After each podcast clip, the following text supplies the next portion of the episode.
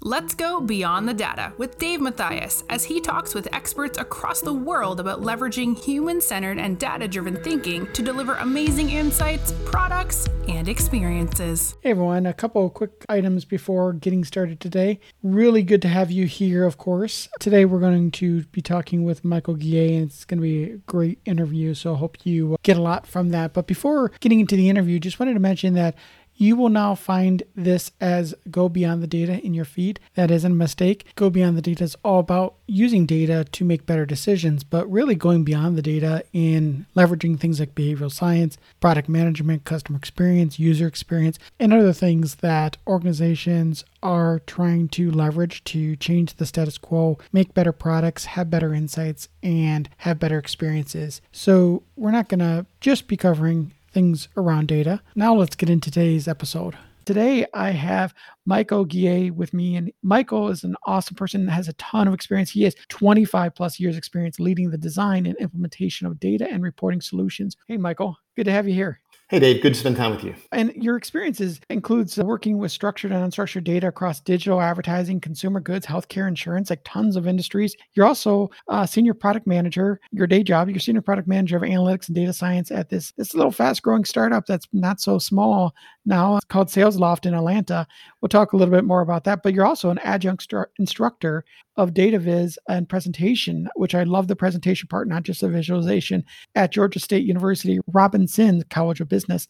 We'll get into that a little bit more too, because I think you'll have a good perspective also from being in the academic world, in addition to being in the professional world. Good to have you here with us today. Yeah, thank you, Dave. I'm, I'm excited to spend time with you. I, I enjoyed our, our conversation a couple months ago, so this is great. This is awesome. And so we're talking on a Friday morning, and love to learn a little bit more about you. I know more about you. You're really interesting, hence why we're having you on here. But tell us a little bit more about how you got to the career point where you're at right now.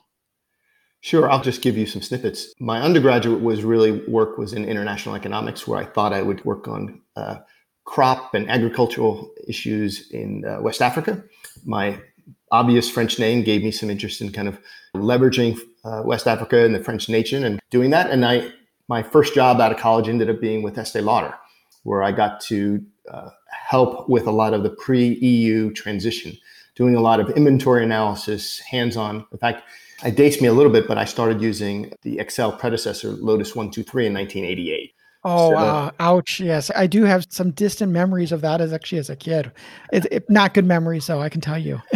so I just, became, you know, through no a little bit of academic background, but just through my own training, just became a little bit of an Excel wizard over time. And and through through uh, graduate school, Andersen Andersen consulting work, et cetera, just continually re- refine that. And over time, started to lead teams and spent a bunch of time doing audio analytics, hence the uh, unstructured. My, I spent time with SpeechWorks and Nuance and speech recognition. We looked at largely audio analytics in, in a big way. And then right after it was at Nuance that I largely made the jump to product management. And in uh, my niche in the world is not really product management; it's really kind of data solutions where organizations need assistance making those data solutions valuable for their customers. That Excellent. Is, that is my niche in the world. Well, at, least hey, past, at least for the past ten years. Yeah, niche is getting to be a, a bigger important part and less nichey as we've gone to obviously uh, digital products have become a lot bigger. And at SalesLoft, tell a little bit more about SalesLoft and what you do there, what the organization does, gives perspective to, and what you're doing now as a senior product manager in analytics and reporting. Yeah, SalesLoft is great. So we are a cloud-based sales enablement platform. If you think about contextually, like you have marketing automation, you have Salesforce's CRM, we are basically the system of execution. We are the way that sales folks do prospecting, deal engagement, and then customer engagement. So it's relatively new in the space, but we're an eight year old company growing rapidly, serving the needs of small companies that need to uh, sell, as well as large enterprise organizations. The part that gets me excited about being at SalesLoft is, is our mission is really focusing on changing the selling and buying experience for both the seller and the buyer not just producing sales software, but really focusing on the experience. In our kind of in our team's role, we are really uh, I get excited about our team. Our team's role is to really facilitate kind of the display and presentation of information to salespeople and sales managers so that they know what to do and how to better run their organizations and be more efficient. We'll get more into that. We're going to be talking a little bit about designing data solutions, especially for those non analytical customers. Sales, both on the buyers and the sellers, are obviously fall into that category. What is the thing that you find most interesting about your job? What gets you up and energized every day for your job? You know, I think what gets me has always got me excited over the past couple years, whether I was doing healthcare work with nurses, is getting people who don't consider themselves analysts excited about data right? When they have those eureka moments or those small epiphanies, like that they get something and they know what to do, that's clearly what get, gets me excited. We might as well get some tips out here and get your wisdom right now. So, what is the biggest tip if you're a person that's got a similar role or, or similar challenges yourself? What would be your biggest point of advice to get people excited that are non-data people? So I think as data people, often we think about the data itself. And I think that one of the main keys is to really focus in on the workflow workflow first like what what are they trying to accomplish? What's their day what are they doing every day week etc as an example would be in sales like there might be uh, a weekly sales meeting and just subtle things like how do we make that meeting successful? Yes and not so painful for right. the salespeople and, and and productive. Yeah both at SalesLoft and previously at applied systems in the insurance industry this idea about like how do you facilitate the right conversation between the sales manager and the reps or the sales development reps to be able to have a fruitful, productive conversation so that both parties walk away saying, I know what to do, I know what to resolve, I know what the next steps are. Yeah, uh, that's great. And so let's dive into this a little bit more. When you're talking about designing data solutions for non analytical customers, how do you start with that approach? And when you think about things in the sales, let's talk in the sales segment because that's where you're at now. And I've had a fair amount of experience in that sales segment too. How do you go about designing data solutions for those non analytical customers like a salesperson? So obviously, one of the reasons is charting or summarizing the data becomes a point. Is that the trade-off is understanding like what is the best chart to display this information versus what's a chart that's familiar that may be less productive, but they're more likely to use. Mm-hmm. Right. So um, a four quadrant or a scatter plot or a bubble plot maybe with multiple axes, three metrics might be the ideal way to display some information. However, a horizontal bar chart effectively might be the way that, that they could look at it and not have all the information, but enough to be able to kind of. So I describe it, Dave, as this idea about trading off between the productive versus the familiar and mm-hmm. striking a balance between those two things. So I think one of the things that we like to show is we like to show too much data to people, especially non analytical folks, and showing people the right information at the right time that is meaningful action, but balancing that also where you don't want to make people robots. You don't, we don't want our, our frontline people, no matter what the positions are, uh, sales certainly, that they're just robots and certainly having a process, understanding the process and executing on it. But we also being able to really understand sort of first principles thinking and being a, thinking understanding why things are happening and being able to make adjustments on the fly. How do you balance that with getting information to them at, certain times? I think that's always the challenge because I think we're facing that in a lot of our lives where it's like, how much is it our just we're dictated by our calendars, for example, and our AI is saying, hey, this is going to be the most efficient people to follow up with and I've just booked your full day as a salesperson versus how much you have the the salesperson think or they feel like they're just picking up the phone. Yeah, great point. Let me break that down just a little bit. The idea that we're first aligning to workflow means that we're we're not adding to their workday. We're basically trying to make what they're doing already better. So that's the, the baseline start. The second is that understanding kind of context about what information is right in that context right? So you could be saying like this review is a QBR, which could be a quarterly business review. So obviously, can I compare this quarter to the prior quarter? That's a that would be table stakes in that context. So I think context becomes a, a second big, big piece. And then the, the other part I would say, Dave, is the delivery, right? Is it purely audio? Is it actually a presentation on a TV? What exactly is the delivery or the medium that's being used to convey that information? Then I think lastly is to where you were going is determining like the degree of a prescriptive solution versus exploratory. And the idea that you can be very prescriptive in saying, here's the quarter, the default, but then can I then change, can I use interactivity as a way to facilitate exploration? And then second, secondarily is that can I have access to the details in case I want to be able to go and do some ad hoc analysis? Thinking about in those, I think the part where most people go wrong is that, that they either go one extreme and saying they de- what I hear is I definitely have heard this before in consulting and elsewhere is that I talk to 10 customers, each of the 10 send 10 different things, let's just give them the data. right? No prescriptive, no guidance whatsoever. Versus having the kind of the the ability to glean to say what is common across these 10 that they're all asking for and what can we, what can use that as a starting point tied with this, I that I think a little bit. You can push back if I'm, I'm maybe jumping a little bit uh, farther down, but have that tendency. Behavioral design. So when I think about when you're, especially for sales, for example, is designing software that's going to try to get to the optimal efficiency for salespeople in general versus how much do I understand where I try to understand the tendencies, the strengths of that person, and I'm trying to get the best out of that person because we're not all the same. We all have different tendencies, all different likes, different things. So, how much of it is software adapting somewhat to the individual and providing insights uh, versus trying to just pull pe- people to a certain baseline or certain salesperson type, persona types, action type? Yeah. So this is a great tee up for data science. And I think what you described now is where we think about data science as being which here's the static report the prescriptive guidance guided narrative that we're providing for both Dave and Michel. But what's different about Michel and what can we enhance through suggestions in some way to, to, to, differentiate? Because there's something contextually. It may be not the right metaphor, but it's one we think about a little bit is this idea about the Netflix recommendation. We all use the same medium, but being able to tell me that, by the way, other people like you also did this giving that little slight nudge or that suggestion to a salesperson to be able to guide them beyond what kind of the prescriptive solution is. I think that's where that sweet spot that we want to go to.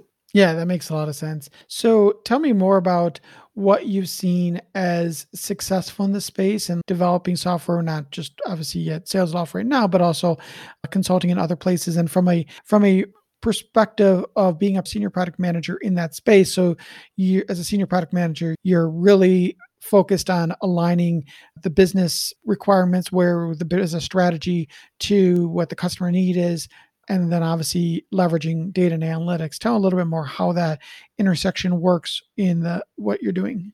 Sure. I think i'm biased but i think my academic training as an economist kind of lends itself to being able to thinking about things from a marginal utility perspective. What is the where do i get the biggest bang for the least amount of effort? Very traditional kind of product management technique but when you think about it in the context of delivering information, it's even more important. I don't know if you're familiar with Amanda Cox. She leads the team at the New York Times. She is one of mm-hmm. my favorite human beings, both in terms of her intellect, but also her sense of humor. And she has a quote from years ago that said, Data is not like kids. It's okay to have favorites. right. And, and what I take away from that is always that, like, what makes sense which what parts of the data are going to get my users to take action mm-hmm. and to get them to sit up and take notice and, and want to do and be motivated to do something. There's contextual pieces, which are usually secondary. What are the, the three to five pieces of information? And I think that ends up being really the starting point. What are the three to five pieces of information that would, would change a salesperson's life? Am I having a good day or a good week or a bad day or a bad week? Mm-hmm. What are those those three to five that are most critical to me? And then everything else becomes contextual. It's just how we deliver that after that. One of the things you were talking about earlier was also from a leadership side, sales management side versus uh, the front line. How much does your software, thinking about those very different personas, but the objective should be aligned or hopefully is aligned with the goals of each. How does your software treat those different audiences different or do you think these audiences should be different? How, how do you go about that? Yeah, it's a great question. I think that we think about these distinct roles. I think we, we need to do a much better job on it, frankly. I think we're on that really good path to just saying what is the information that a manager needs every day versus kind of a CR, sales development rep. What are how do they should they start their day? So I think largely that starts on the UX research side to better mm-hmm. understand mm-hmm. what those things are, and that becomes a premise about how we do that. I think how we deliver that is making the software in a very component way. So if we were to think about it in terms of dashboards, the panels on a dashboard might be different for every user or based on their role. We might give that, we might actually be prescriptive in terms of, hey, here's what we think you should see at the top. Here's what should the detail at the bottom, but potentially also give them the ability to configure it themselves. Yes, yeah, that ability to have some choice and some adjustment. And so, what things have you seen most challenging in that software space for sales for adoption purposes where they're not resonating with the data it's not working at the level what are those challenges that come about and how do you think they can be overcome better yeah great question no different than anywhere else, right? How do you highlight for uh, our customers or users when clearly the problem is their data, right? Their data is a little bit off, right? Mm-hmm. Is there a way for us to gently kind of surface to be like, hey, the data is incomplete and you're not going to get the full picture in that way. So mm-hmm. I think that's the kind of because that would be the the difference among our customers is that some have very they have a lot of resources a sales operations team strong administrators where the, the data quality is really strong. They're they're constantly improving the quality. And those that are strapped where they have multiple people wearing multiple hats. How do we help those users? How do we help those customers so that they because they don't have some of the administrative resources or capability how do we account for that a little bit something we're still wrestling with to be honest mm-hmm. dave but i think that's the, the right way i know that in a prior life in the insurance space, we basically knew that there were 13 ways data could go bad, right? Missing data, misspellings, etc. Mm-hmm. And we would basically have a little bit of data science, mostly regression type things, to make to run a report for our team internally to suggest, hey, here are the things that you should recommend to our customers in terms of what where their opportunities to correct their data might be. So, related to that is the communicating uncertainty. And so, part of that uncertainty is going to be obviously higher if your data is not as good. And so, how do you communicate that uncertainty and where you might even communicate to help the motivation to, clean data more? Might I also lead to that where why are we so uncertain about this two quarters from now and things like that? Yeah, so there's some there's a little bit of data science. So there's a little bit of applying some scoring methodologies to be able to, hey, I'm looking at various set of deals you know, of all these deals, giving us general nudge or suggestion to be like, hey, this information is on this deal is a little bit incomplete compared to others. Mm-hmm. Right. So just as an example, the second would be is just really, uh, I think one of the things I love about SalesLoft, we've made such a serious investment in design and, and UX and research. And I think that not only having design concepts, but testing those things to see that we're getting the right feedback from customers and users about, hey, do you understand what this is? Oftentimes on the data viz side, we use color as a way to do that. But design our design team has many other techniques to be able to convey not just uncertainty, but just hey, incompleteness. That that makes a lot of sense. You've obviously covered a lot of industries, and you, as part of that, one of the things that I know that we were talking about before we actually started press and record is just the importance of curiosity for mm-hmm. folks that are in either in data or in product or space like that. Talk a little bit more. We were t- even talking about different ways to test for that and just thinking about from our different experiences. Talk a little bit about how you view test a curiosity in these spaces. How do you what do you look for that? How do you encourage that? Certainly there's traits that people are more curious than others, but there's also I think there's environments that encourage curiosity too, because there's curious people that get stuck in environments that uh, really don't encourage that. So I think it's stamped out some eh, is part of the problem. So can you talk a little bit more about what your experience is and how to both create an environment that has good curiosity and also how do you help discern is this person going to be a good person because they're going to have a good level of curiosity as one of the items. Yeah, let me talk about it two ways, if that's okay, Dave. I want to talk about in the context of a team and an analyst team and a development team, and then also in, in the context of users. In the context of a team, like if we had a, an analyst team or I've had analyst teams in the past, curiosity becomes really tied strongly to your ability to clarify not just the problem, but the big problem. So, as you can imagine, in a sales context, that might be like, what can we do to help our customers grow their revenue this quarter? You need, you require curiosity on the team, even if the team doesn't really know. A lot of our dev team has never done sales, but how do we facilitate a curiosity in them to under, better understand sales? And I think it really goes to framing a bigger problem, not just a, a tactical, hey, we need to put a number on this screen. So I think that's one way. Is, And I think it's also related to the team is is giving them the opportunity to like get excited about that. Hey, you're gonna. One of the things we talk about in the team is it's like, hey, this is going to impact greater than thirty thousand users next week.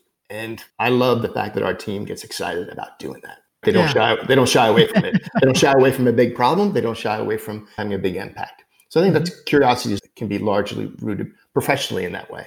I think that when it comes to users, it's really this ability. I think of the visual cue I would give everyone is just like this idea of an ellipse, right? There's a little bit more, right? Give them a little bit of a nugget, but give them a place if they want it, they can go more. And then be, take an interest from a product analytics standpoint, like where are they asking for more? Mm-hmm. What part of the app are they asking for more? Are they more curious about that? But I think there's always a path to being able to give them just a little bit more. In fact, I, in some ways, I think it's we make the mistake of putting too much information on the page very often versus saying, let's just give a few pieces of nuggets of data. And then if they need more, there's a place to get to it.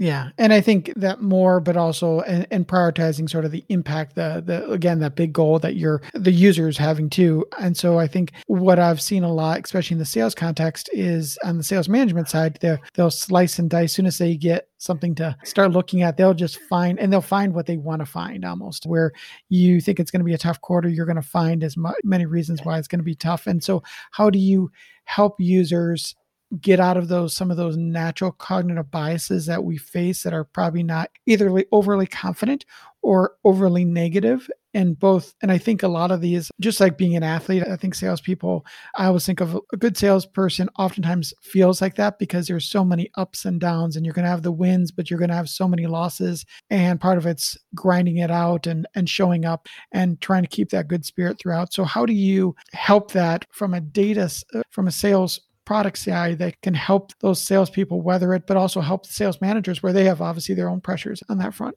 Yeah, I think that the nature of talking to customers and even internally on our services team is to, convince them that we don't ha- we may not have the answer, but we're our goal is to give them the ability to ask better questions, right? Makes sense. To drive them to a point to be like, I, I go have to I have to go give Dave some bad news because his performance is underperforming. Give me the right information so I can go ask Dave the right questions about mm-hmm. what's going on. The other, this is something I've, I've, there's a little bit of debate in kind of the community about whether data ever tells you why. I skewed towards the idea that data really never tells you why. It'll tell you one, uh, when, how, what, etc.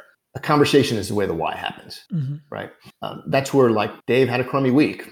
I don't know why Dave had a crummy week, but I, I can at least better understand like Tuesday was awful. Yeah. Let's go talk specifically about Tuesday. Dave, tell me about Tuesday. Yeah, it is interesting because I do wonder how much in the AI front, how much we want to more encourage that behavior in those conversations and trying to not just over be overconfident in that we see these numbers that this is not not that we want to ignore the data, but we want to use the data in addition to those human conversations and and not and my fear is that we're moving too quickly and we want to go down that path too quickly. So yeah, sales, sales to me and the way we think about sales as sales is all about the relationship, mm-hmm. right? It's about improving that experience. So the idea that we would decouple, have information decouple, that is would be different, right? The yeah. idea that we should support those conversations. Definitely, definitely. I know we're we're running up on our time a little bit, but one of the topics I wanted to hit on a little bit more is data ethics and product managers, and it's certainly a big topic nowadays and love to from a from both a product person and a data person like yourself and we're both fall into that category. What is your view of what responsibility product managers have around data ethics? What can they do to meet those responsibilities and such? Uh, a little plug. I have a workshop at gsu for data ethics where i work with data scientists getting mm-hmm. them to the, the way we frame it up or the way i frame it up is it's not if you're going to be in an ethical conversation about data, it's when. Yes. And so broadly, what we do with the students and I do with our internal teams is we're developing the muscle. We're practicing and thinking through scenarios to develop that muscle so that when that real scenario happens, we're ready. I think broadly for product managers, obviously our legal groups are going to keep us honest from a privacy standpoint. I think the two places where things go awry are one on the, the fancy word called provenance, which is where did the data come from? We scraped, we, we're in, you're in a startup, we scraped it off some site, you mm-hmm. know, were we allowed to do that? Any risk there? Secondly, uh, so provenance becomes kind of a concern from the product manager side. And secondly, I think that particularly in the context of AI and data science, that the biggest risk that all of us face is the issue that we're going to negatively impact one audience. That audience could be small. It could be so. For instance, if you, if you use SalesLoft an example, oh, this only affects 1% of our users. Well, 1% of our users could be 300 people. Mm-hmm. I think that we have to be aware of those, those smaller communities or those smaller groups of users.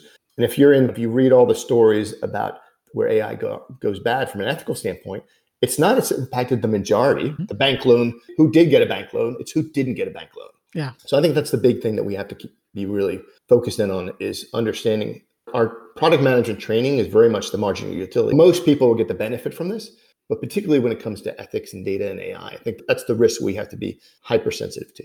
And so is that risk to be borne by the product manager or how much is it just the mm. product manager engaging legal? Because I do wonder on some of these things where I think we're trying to make product managers too too much of a unicorn uh, type of role, and how much can they really understand things like the CCPA and the GDPR and all these other things, and, and they should understand honestly basics of those types of things. But what's fair use for certain scraping and like what way you're using? One thing that I've always recommended for product folks is just to engage the experts early and whenever and just your biggest role is in that standpoint is issue spotting like you need to be able to spot there could be an issue here and getting people that are really a lot more versed in that than you. Certainly, if you're in a small company, you, you may have to wear so many hats and right. probably not do it great. But at the same time, I think for, especially when you're a more sizable company, it's just a matter of getting people involved early in that. Is that fair to say, or what are your thoughts?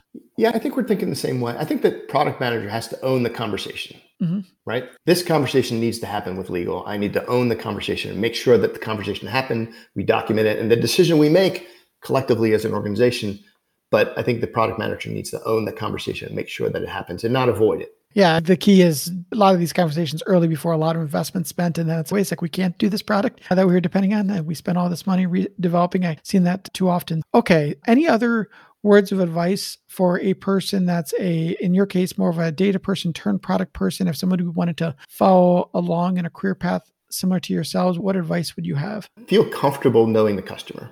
I think for a lot of technical folks or data folks. The idea about bias, confirmation bias becomes a big issue. Oh, I know what you need because I know what this is what I would use. So I think on a product, the data person going to the product person, the biggest risk is the confirmation bias to be like, I know exactly what you need. And I think you have to walk into it saying, all right, I'm going to like for right, me right now, I've had experience working with salespeople previous lives. I have to go into the conversation like, I don't understand sales. Mm-hmm. But explain it to me as if I don't know anything. So I think that's the be- best advice. I think on the reverse, a product manager wanting to know more about the data is I think just thinking in the context of basic Excel, right? Mm-hmm.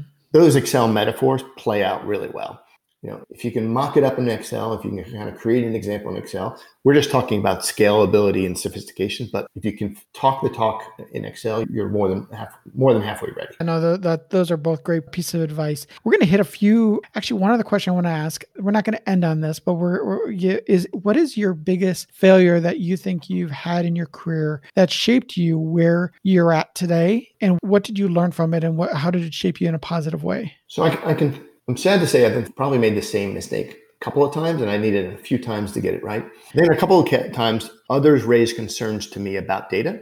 And I, I knew the data and I knew the situation, and I mean, I'll give you a, a little detail. So there was a piece of some information for a large bank that we were working with. The information was wrong, but I knew the information would be wrong, but I knew it wouldn't be significant. So if you think about a large bank, we're talking like it was call center data, it was tens of thousands of users, right? The data was off by 4%. I knew it was off by a small number. It's insignificant. They weren't going to change their business. But the customer and ironically, the service people, they were very concerned. And my body language and my attitude did not reflect the urgency that they had. Mm-hmm. So I knew what to do. We fixed it within a day. But I think in multiple cases that like it's hurt my a little bit of my credibility. Sometimes I've been in I tend to not I tend to not panic or get worked up about things, and I, sometimes that works against me. Yeah, that's great advice. So, certainly you faced that a few times, but we're talking about how to have greater empathy for the audience you're talking with. Then, what ways have you been able to learn and apply? How have you been able to change some? I'm sure you've obviously recognized it. So, first step is getting over denial. So, admitting. Can you tell a little bit how you've adapted based on that? Yeah, I think I think my interviewing techniques, applying a lot more advanced interviewing techniques that you would use mm-hmm. in product management, but but really restating the problem back so that I have their perspective and it's not mine. So that becomes the easiest way. Oh, the meeting, you're going to use this information and the meeting's wrong. That meeting's really important for these reasons. Did I get that right? Yeah, that, that's great advice and something everyone should be taking account if you're not doing it already. Yeah. And data nerds tend to have a little bit of a, especially when you talk about non-analysts, you can come across as arrogant or mm-hmm. others are are concerned about not saying the right thing. So there's already a level of anxiety when the non-data person's talking to a data person in mm-hmm. some cases, and you have to you have to be able to work with them versus yeah. take your own perspective. Yeah, using things like not using acronyms and, and trying to create an environment that's more equal playing field that you're not trying to show things in let's go draft this dashboard together using Tableau right out of the and just do it together versus let's just go to a whiteboard and those types of things. I think ways that you can try to create greater parity. So, going to ask you a couple quick rapid fires and then we're going to wrap up because I know we both have things coming up. Got to ask, since you are a data viz instructor, as one of your things as a at the university is, if you were a data viz, what data viz would you be? I would be a Sparkline, uh, simple, single purpose, very focused, one goal, only. Mm-hmm. That that would represent me. My wife would probably say uh, scatter. see, see, at least I, my wife would say scatterplot, and honestly, I say I'm scatterplot too because I've admitted by now. Maybe I'm still in denial. what is your favorite book? It doesn't have to be a data or product or anything. Book could be just pure pleasure book. What's your favorite book? Yeah, it it changes. Years ago, my mom gave me the book "Small is Beautiful." Um, economics as if people mattered. Mm. So that was really her way of getting me to think think. So i think that had a really strong influence on me early on. I think there's two things right now. The checklist manifesto by atul gawande is my favorite business book and the one i recommend to folks the most. And then pleasure reading goes the drunkard's walk. It's mm. how randomness rules our lives is something i recommend as well. Great that's a few recommendations and so before we go, how are people going to get a hold of you? Where should they follow you? That kind of thing. What's the best spot for them to, if they want to learn more, want to connect with you? I think LinkedIn is probably the, the best way. So on LinkedIn, that's M I G A G U I L L E T. So M I G U I L L E T looks like the right way to get a hold of you then. I am on Twitter, but I generally just use it to follow folks that I'm intrigued about or think. Info, yeah. When I'm looking to learn about, for instance, I'm deep in some machine learning things. I'm following a few folks on machine learning. So I'm using it as a way to consume information, mm-hmm. not necessarily share or, pub, or publish. But LinkedIn, I, I'm more inclined to share or interact with folks. Excellent. So we'll put the link out there for your LinkedIn and hopefully some f- folks will connect with you. So, any other things you wanted to hit on before we uh, drop off? No, this has been wonderful. Thanks, Dave, for kind of making this happen. I really appreciate it. Yeah, great talking with you again and hope all is well. You have a great weekend ahead and we'll talk to you soon. Thank you, Dave. Stay well. Thank you for listening to another episode of Go Beyond the Data. It was great to have you with us today, and I hope you enjoyed the show. Of course, if you did, love to have you share it with a friend. And of course, we can always value your positive reviews on iTunes or your favorite podcast catcher. So don't hesitate, go in there. It will help others learn about the value of go beyond the data. And if you want to learn more about me and what I do at Beyond the Data, then suggest you go to gobeyondthedata.com. And also make sure to check out our newsletter, where once or twice a month we're sharing data driven insights that are also human centered. Just go there, check out the newsletter, sign up, and like you say, you get it once or twice a month. Thank you, and have a great day.